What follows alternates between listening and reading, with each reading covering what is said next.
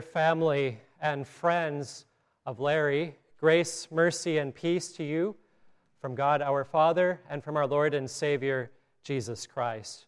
Amen. God the Holy Spirit inspired St. Peter to write these words in 2 Peter 3, verse 18 But grow in grace and in the knowledge of our Lord and Savior Jesus Christ. To him be glory both now and forever. Amen.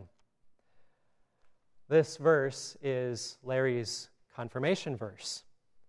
Now, many people, many of you know him to be either Cork or Corky. Uh, many in our church, it seems, have called him Larry, and so that's what I got accustomed to calling him. Larry once told me that when he began his uh, practice as a vet, he chose to go by his given name instead of his nickname, and he also told me he wished that was something, a decision he would not have made, that he would have continued to go by his nickname. Uh, I will primarily use the name Larry because that is the name in which he, he was declared to be in his baptism when the name of the triune God, the Father, the Son, and the Holy Spirit was placed upon him on that very wonderful day some 83 years ago. Now, of those 83 years in which Larry lived a long and productive life, I have only known a small portion of those years, and that is but these last six years. And people that know him would, will know him as bright and accomplished, I would say well liked, and as I saw him, above all, a Christian, one who confesses with his lips the Word of God he even talked about when he would have his Fridays at, at McDonald's, sometimes questions of theology would come up. People would discuss differences in religion, and he too would be unafraid of stating what he believes, teaches, and confesses. For two decades, our community relied on him to take care of our animals and our church had relied on him to faithfully take care of our finances by serving as treasurer for many years, a task that is often goes unthanked, but it is one of the more challenging tasks that our congregation faces. It was rare for two weeks to go by when I would be at church during the week without Larry stopping in at some point to maybe get the mail, maybe to run a few errands, perform various tasks at church, help the trustees with the work that is being done, or simply to just stop in and say hi. And we would talk for just a few minutes or sometimes even an hour. There's so much to fondly remember. No doubt he will be missed by family and many friends. I will admit I miss him very much already. And your memories of Larry will continue to live on. When God added him to his family through the waters of holy baptism, God declared what baptism is and does for him, and that is Larry was declared to be a holy one, a saint, covered with the very righteousness of our Lord Jesus Christ. So, even though Larry, as I saw it, tried to live a saintly life, it is re- true that none of us can truly live a saintly life on this side of the grave. The scriptures teach that all of us have sinned and have fallen short of the glory of God. He was a sinner, I'm a sinner, you're a sinner. The Apostle Paul was a sinner, the Apostle Peter was a sinner. All people are sinners, for all have inherited the sin of Adam and Eve, the sin that they committed by eating the forbidden fruit in the Garden of Eden. But that is exactly why God sent his only begotten Son. That is why he sent Jesus into this world. That is why Jesus told Nicodemus that he would be lifted up on the cross as Moses had lifted up that serpent. That was a reference, by the way, to a serpent. Uh, the serpents were biting the Israelites when they were in the wilderness, and they wanted God to do something about it. Moses prayed to God. God said, Put the serpent up, and when they're bit, then they'll be healed immediately upon looking at the serpent. So, just as that serpent was raised up and brought healing and life to God's people, so also Jesus was lifted up on the cross, bringing healing and life to us, taking away our sin, Jesus shedding his innocent blood as the ransom payment for all of our sin. And so, in Christ, through Christ, we are reconciled to God our Father. The gates of heaven are now open to us. We have access to heaven. We have access to our Father. And we rejoice in that. In this message, it is this message that Larry relied upon throughout his days. His confirmation verse, one that I must admit I've never considered using before for confirmation, but one that, as I've reflected on it these last few days, I absolutely love. His verses again says, Grow in grace and in the knowledge of our Lord and Savior Jesus Christ. I attended a conference this past week, and one of the things that they talked about was education. That was the main topic, the Christian education. And, and one of the things that was noted is that confirmation is often treated like graduation. Once you're confirmed, people feel that they all, then know all that they need to know and that they can pretty much move on with that chapter in their life. But let's look at the example of Larry. He did not stop growing at his confirmation, nor did he stop growing at his various graduations that he went through, but he continued to learn. He seemed to enjoy new challenges. It was fascinating to watch him uh, use Excel to keep track of all of the church finances and to learn new tricks about how to use that program. He was the first one to tell me that fiber was coming into town, and, and he was excited to be signed up for it, but I don't think it ever made it down his street uh, to this day yet.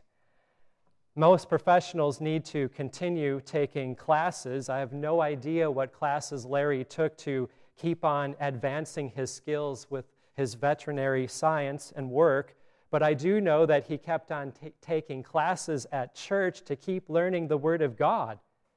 In addition to reading theology, he attended our two weekly Bible studies, and he continued in that to learn God's Word. As Martin Luther put it in his preface to the Large Catechism, a topic that we covered once in Bible class, he wrote, Christians, especially pastors, should steadily keep on reading, teaching, learning, pondering, and meditating on the Catechism. Catechism, by the way, is the text of the Ten Commandments, the Creed, and the Lord's Prayer. Luther continues, and they should not stop, that is, learning, pondering.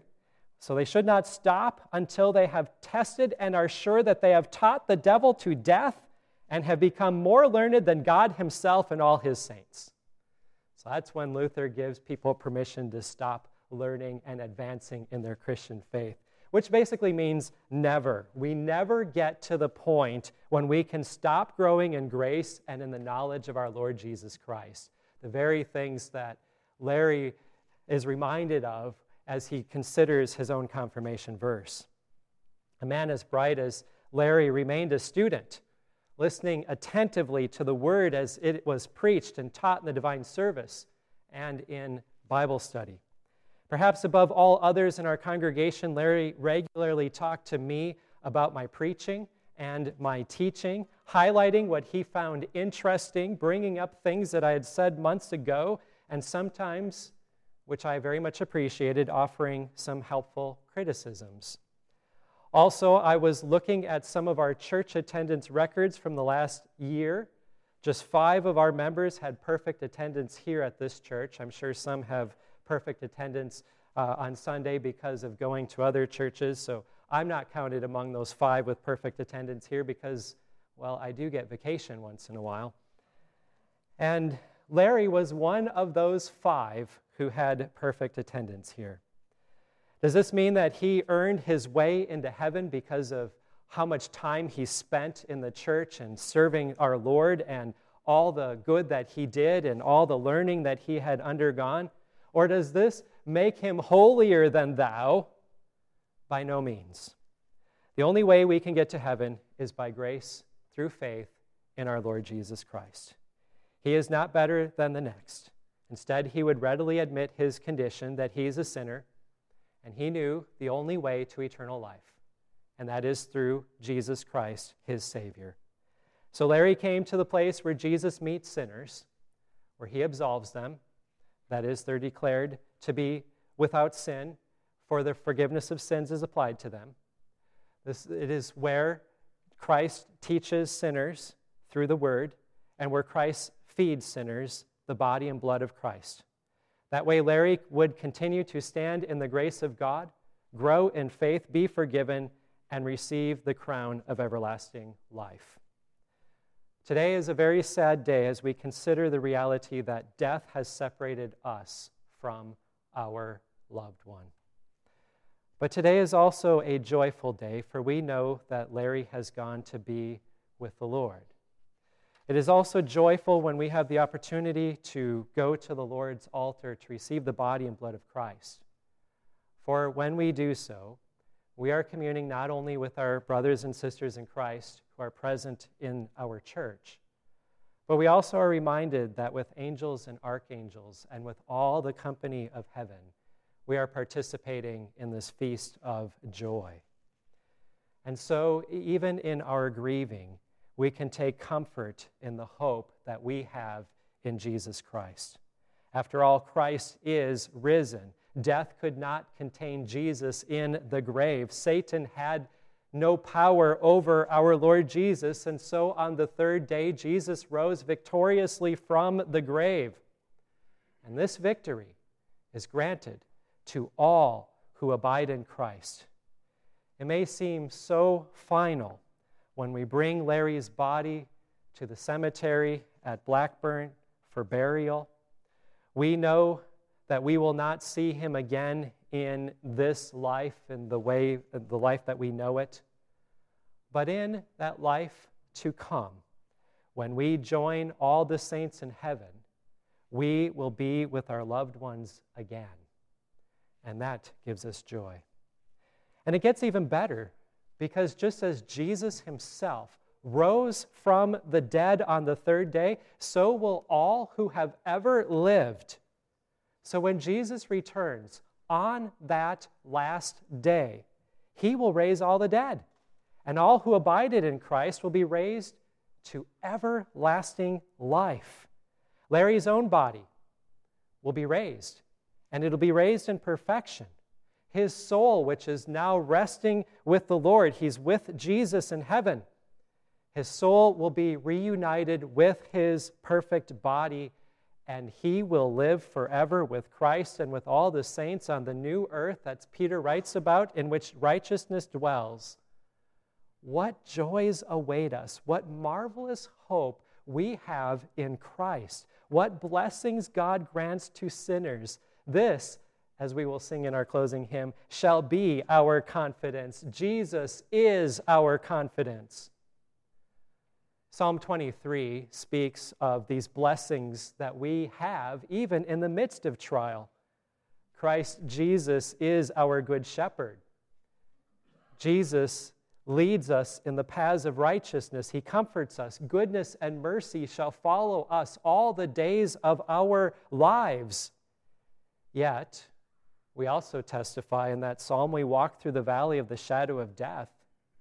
We know that Jesus must use his rod and his staff on us, and that there are enemies of the gospel who will oppose us. But in all these things, we are more than conquerors through him who loved us. For we know, as it is written, that neither death, nor life, nor angels, nor rulers, nor things present, nor things to come, nor powers, nor height, nor depth, nor anything else in all creation will be able to separate us from the love of God in Christ Jesus our Lord.